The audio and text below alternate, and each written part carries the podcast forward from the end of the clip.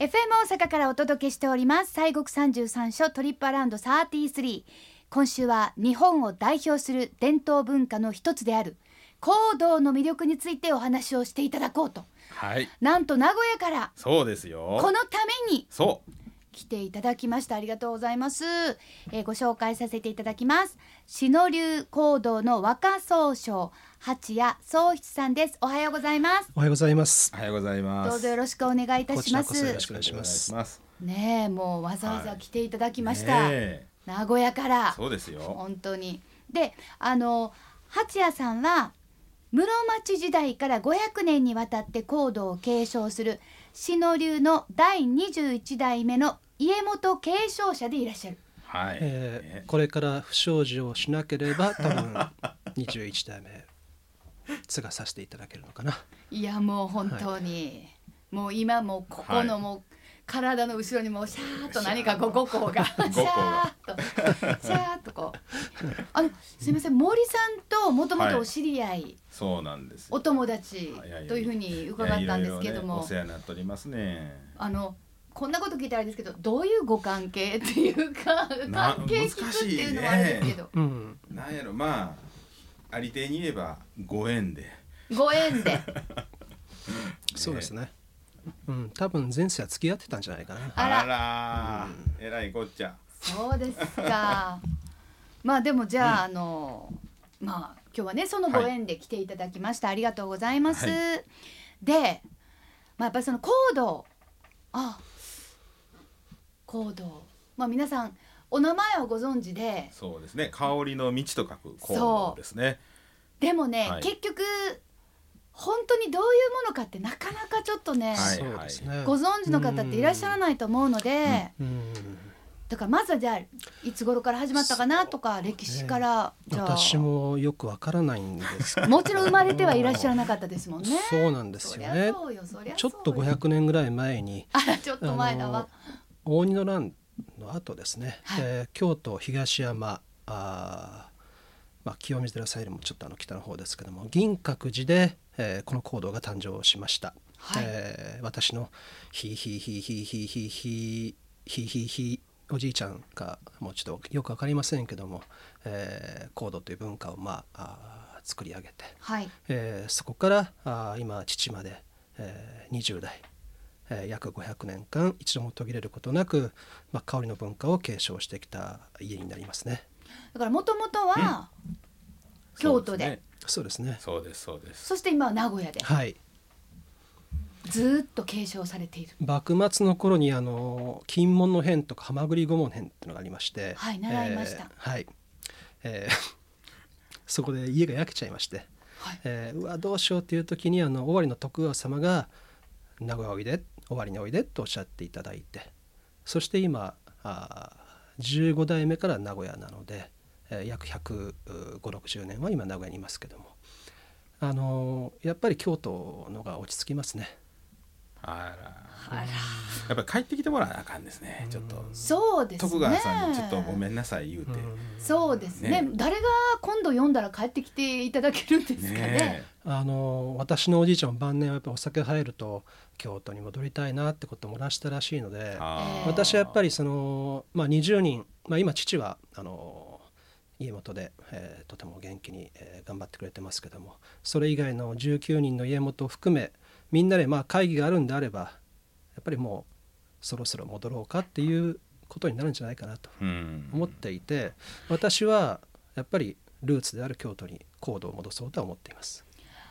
じねゃあ21代目の世の中になりましたら、はいもしかしたそらうでねすよ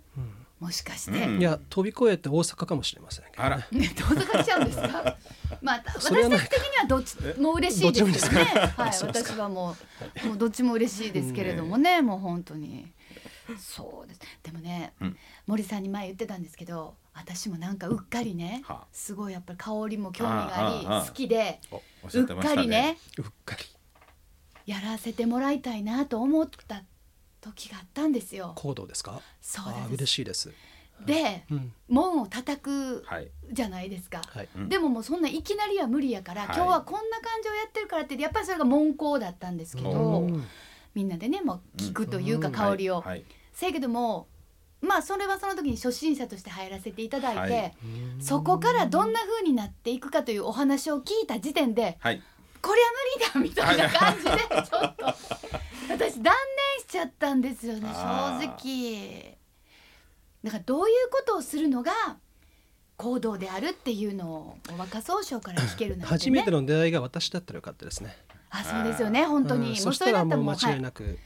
初めてだと思います、えーもうメロメロになってついていきましたけれども、はちょっとそうじゃなかったんですよ、うんでもまあ、まあねじゃあ皆さんがでもそういうねなんか、うあえ香りを聞くだけじゃないの、っていうふうに思ってらっしゃるかもしれないですけど、あー行動と名がつくとやっぱそれだけではないんですよね。あのすごく幅広いんですよね。はいで歴史から言うともともと中国の古文化があってそして仏教とともに、まあ、あー中国から入ってくる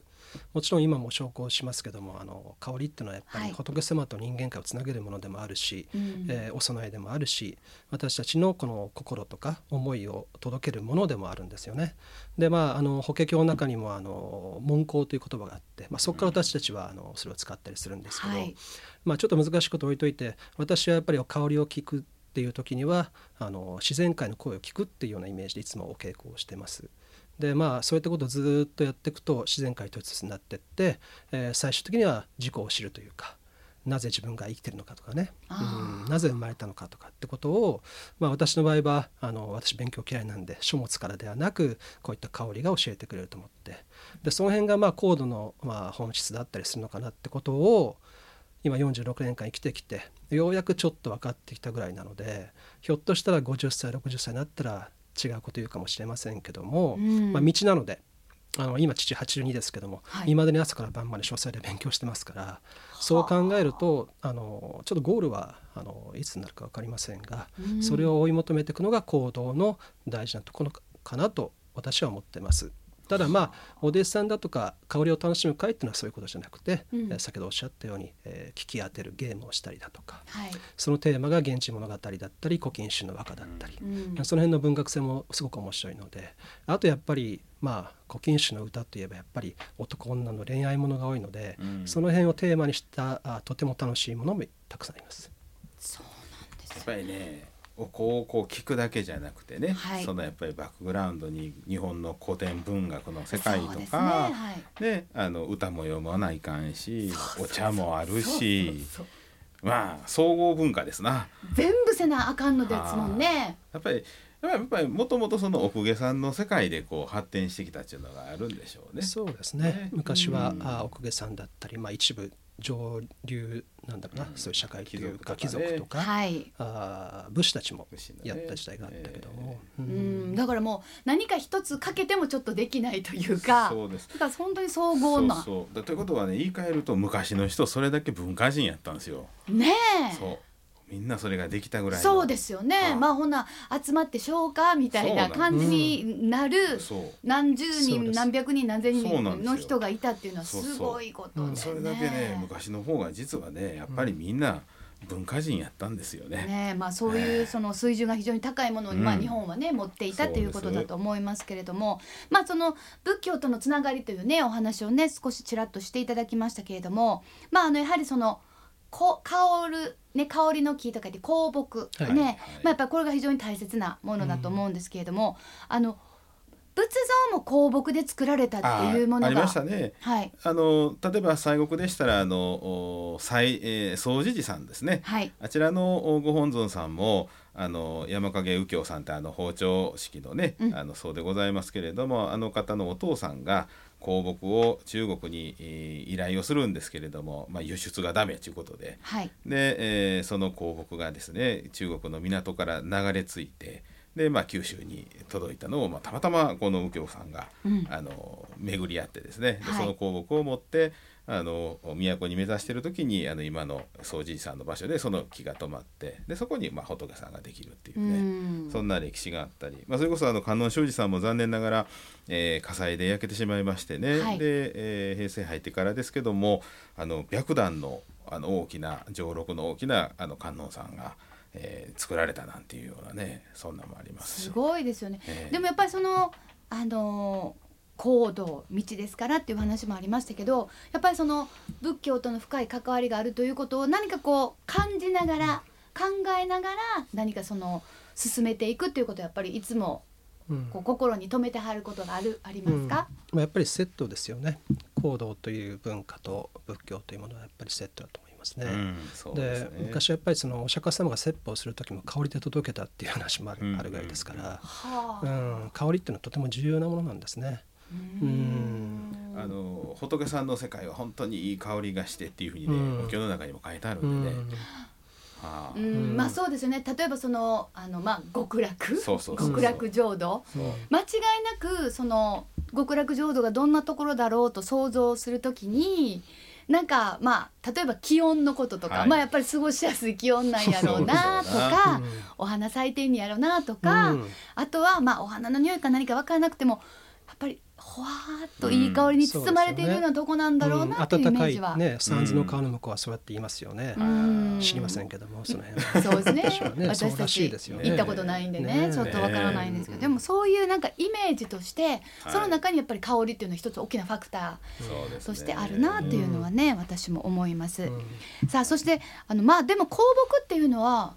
日本にはないもんなんですかい そうなんです実は輸入品に頼ってまして、はいあの東南アジアあベトナムラオスカンボジア、うんインドネシアそういった国々のジャングルの中でしか作られないうん絶対に多分ああそうですかうん日本でないのかじゃあでもその香木をわざわざ持ってきて一般にみんなが楽しもうと思うとすごくやっぱ敷居が高いものに感じてしまうのでそれを取り除くのが私の役目だと思ってるんでそうですねうんどんな風な例えばルームフレグランスだったり、楽しみ方がはい香水だとか、うんえーまた私はその香りのコンサートってのやったりして、はい私がその、えー音楽家の方が演奏している音を聞きながらそこで目の前で香りをブレンドして観客に届けるだとか、うんいろんなコラボレーションしたりだとかね、はいあとは舞台だとか、うん、なるべくその行動といううーアプローチじゃなくていろんなところから行動を知ってもらうってことはよくやってますけどね。うーんんなんかこうひとなんか芸術作品というか、何かもう一つっていうその空間とかを感じさせるときに、はい香りっていうのをこそうですう、ねなんかそういうのを使ってっていうのはね今もやっぱりあ,、そうですねありますよねい歌ろん舞伎なでところで。もねあのたまにおこう高張りますからね、うんな歌舞伎座の一番後ろでも、えー香りがねふわーっとこう漂ってくるんですよ、もうあのこの幕開いた瞬間にねねえそうですねあれはなかなかまたねねえその場所ほんまに空気が変わるっていうかねそうですねそうなるとはいもう本当に忘れられないその場面になるかなと思うんですが、ん自分たちでできる私たちでできる、うんそれはやっぱりあの若総省が私たちにこうプレゼンテーションというかしてくれるものなんでうんうん自分たちでできるその行動的な楽しみ方とかそういうのはどうやったら楽しめますまあか、、今あのなんて言うんだろう電子香炉とかってあったりするんあーありでま。すね電子香炉のありますね本当に香りをすぐに楽しみたければそういったものを使うのも僕はダメとは思いませんし、うんんあのただまあ香道とかって文香っていうものは作法もセットであの精神統一なのであ本当はそれをしたいところですね。うんーまあ入り口はそそういうものであったとしても、そうですね最後はだから楽してとかあの短時間でってそういう時代がずっと続いたので、うんうんこれからの時代は多少やっぱりこうなんだろうなしっかりとお手前をやるだとか、はい心を落ち着かせる、はい、うん、時計や携帯をちょっと横に置いといてっていうのは、これからの時代大事だと思うんで、うんなんかそれ全部取り除いていいよクンクンすればいいよというのはちょっと私もいいあんまり言いたくないなとはありますけどね。うんまあねえあの今ねおっしゃってた電子コール、普通あのこんな炭の上にね、うんうんここのこのかけらを置いて、まあ、空炊きというやつですねこう香りをっていうのは、はいはいいわゆるお焼香のイメージと一緒なんでうんうすけど、んうんうんそれをまあ電子のあのこう電電熱線みたいなやつだかな、うんうんうんあれで熱くするようなのがあって、はいいうのはまあ手軽なのはあるんですけれどもね、うんまあだけどやっぱりあの功績お功績入らしてもらいますとこうみんなこう香りを聞きながらね次々に順々こうあのお香がこう出てきたりしますけれども黙ってね聞いて静かにこれはどっちかなとかね こううん考えながら、はいでまあみんなものすごく静かなんですけれどもものすごく心の中は激しく動いてるんですよ。そうでしょうねそりゃもうこれはどうかと、すごいですね。うえんーですからあの一見ものすごく静の世界なんですね、はい静か。はいけどあの心の皆さんの心の中はものすさまじく銅の世界なんですよ。うーんえーいやほんまにねあのすごいですよ。うんもう研ぎ澄ましてるっていうねそうそうそうそう研ぎ澄まされないとちょっとわからうんわかならいってないいうような世界かなと思いますそうだからね。まあ本当あのそういう意味では武道とかね、うんあの逆バージョンですわ。武道は体が激しく動いてるけど心はせこうああ静そうですね本当にね冷静にこう受け答えさないかんですけどねああ全くそう逆でねですねだからまあ本当そういう意味ではあのそのお作法をセットでっていうのが、まあうん自己の鍛錬であったりとか、はいはいあの一つのやっぱり道なんですよね。そうですね、えー道なんですよねそう本当に道は道いですからやっぱりその、はまあどんどんこのまあ深めていくというか進めていくっていうことがあると思いますけども、こうそれをやるにおいて行動のその道においてやっぱりここが肝であるというかこれをうんこの気持ちを忘れちゃいけないとか、まあそういうことってきっとあるかなそれはそのうん若草小なりのことなのかそれとも行動っていうのはここがあのやっぱり肝なんじゃないかなっていうのはどういうふうにお考えですかそうするともうちょっと大前提の話になりますけども子供の頃からの香りの思い出をいっぱい作っておくことかな、うんうんううんんやっぱりそういったことだと結びついてくるんで、はい香りの思い出がやっぱり少ないとそのまあ香香の香りを聞いた時に情景が出てこないんですよね、あーはいはいるほど知らないとねううんんうん全部結びつくんで、うんうん例えば私海外に行ってた頃はフランスのある教室で、えー年配の男性がお香を聞いた後に急に涙流したとかはいそういった場面結構何回かあったんですけあどーどうしたの悲しいのって言ったらいや子供時代の情景が浮かんだんだとかっていうとなるほどえ香木ってそんな力あるんだと思ってね、うん国が違ってもやっぱりつながってるんだっていうのはあるんでうん多分そういった思い出がないとその心が動かないわけですよね。はいなるほどそうですよねだかそうらじゃ僕ないは行動の前にまず人生における思い出思い出も大事じゃん思い出大体全部香りセットなんでそうですねそういったものをたくさん作ってほしいなと思いますね。はああねーいいですねねそういう経験が、まあそういうのがたくさんあるってことはまあ豊かですよねそうですねないと寂しいっていうか、そうねうんお父さん大体失恋とかもね香りセットなんですよ。あーなるそうほど、ねそうねきっとそうだわなんか深いねそうだと思うわねまあなんていうか、はまあ経験がない人が言うことじゃないですね今はねなかなかね 本当にね本当にだから数年後にね同じ香りをした、まあ、女は性はい香水でもいいやはあ柔軟剤でもいいけど偶然すれ違ったら100%振り返りますよね森さん。 ああなるほど深いねこれねこれ、まあ、でもどれ森さんにこ振るとこがねいやいやいやいやそれあの香りっていうのはすごいそのやっぱりなんでしょうね記憶にすごい直結してるというそうねあ か。本当に一番そうですよね、ええこの情景がすぐ浮かぶっていうのはそねうですね感覚の中でちょっとまた違う特殊な感覚ですあのね。五感の中で唯一大脳に行かない感覚だって言われてますよあね。ー脳幹の方の感情に司るところにダイレクトに行っちゃうので、あ感情のう方に、ん、あと視覚とか聴覚全部大脳に行っちゃうんですけどうね、んうん嗅覚だけは違う、うん、これ動物的なやっぱりあ嗅覚がと大事な感覚なんでしょうねきっとそうですよね。そうでしょうなそりゃそうですね。私もあの、うんあれですね。あのまあそのそれは香水ということですけど、海外に行くときは新しいのを必ず買って、ほうほんで今回はこの香りと思うと、そうするとその時の思い出がセットになってうんパッあーなるほてどなるね。から、うんそれから。ななんかあの時の例えばばハワイのと思ったら家に置いてあるやつをふわっとすると、あああの時こんなんうこんなんこんなんみたいなうんそうの面白をいですねしょっちゅう行く時はしてたり今はねなかなかできないですけど、はいうんはいでもなんかだからその香りという点におけばなんかいい思い出とセットになるんだったあらーその時にちょっとパパッとしとけばそれあでもね悪い思い出もあるんですよねやっぱ香りって、そうね。うんでもね悪い思い出の方が大体残るらしいです、あそうなんですかなぜなら同じ過ちを犯しちゃいけないかうらん例えばひどい振られ方をしたとうんうんはいそうするとその香りは覚えてるんですよなるほど。あねそうそう嗅覚ってどっちかやったら本当は危険を察そうなん知ですするためにそうですみたいにねわあうん、聞いたりしてでもねまた同じような女性に行っちゃうんですよねあら。いっちゃうねね森さんまたおじさんに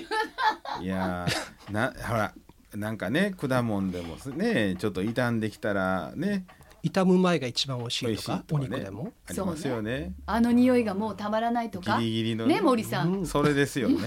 なんでも森さん言うあってーお腹壊さんようにせなあかんねうんね森さんほんまやね。本当ですね、うんということで、うんいやまあでもあのではねあのやっぱり聞いてくださってる中でも、ガチで本当にその行動をやってますというそう方ですも、ね。もちろんいらっしゃるそうですしそうです。まあこれから興味があるという方もいらっしゃると思います、まあそういう方にあのまあ若総称からね、うんここからまたそのまた未来の行動を担そうですうねね総称から、まあ皆さんへのメッセージというのをいただければなと思いますけれども、うんあのちょうど今こういった大変な時代に入ってきてしまいましてただまあ自分を見つめ直す時間でもあるのかなって私は思っています。でこれまでは物質社会というか、まあ、金融も含めて、えーこういったことはずっと長く続いたんですけどこれからはやはりこの心とか精神とか、